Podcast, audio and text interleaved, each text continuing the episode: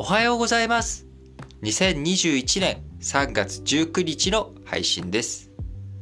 アメリカの中央銀行にあたる FRB は先日、今現状定めている金利政策を維持することを決定しました。えー維持する方向というのはですね、まあ、今足元で維持するっていうのは当然なんですけれども、え、2023年、2023年末まで今、まあ、事実上ゼロ金利政策金利を、付加させない、付加させずに、まあ、国債を発行する資金共有をして資金供給をしていく、まあ、金融緩和をしていくっていう姿勢について、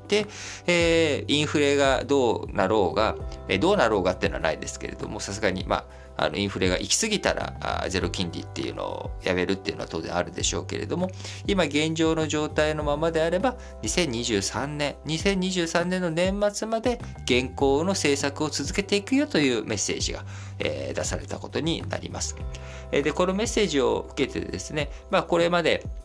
えー、FRB、えー、金融緩和を後退させるんじゃないか。市場に今、まああのー、株価が上がったりとかインフレの兆候が見える。経済成長経済もコロナの影響を乗り越えていくっていうようなステージになっていくんじゃないかっていうことで、まあ、あの金融政策っていうものがこうちょっと変わってくるんじゃないかということが予想されてたりとか懸念されてたりとかしてたわけなんですけれども、まあ、一旦その方向性というものは、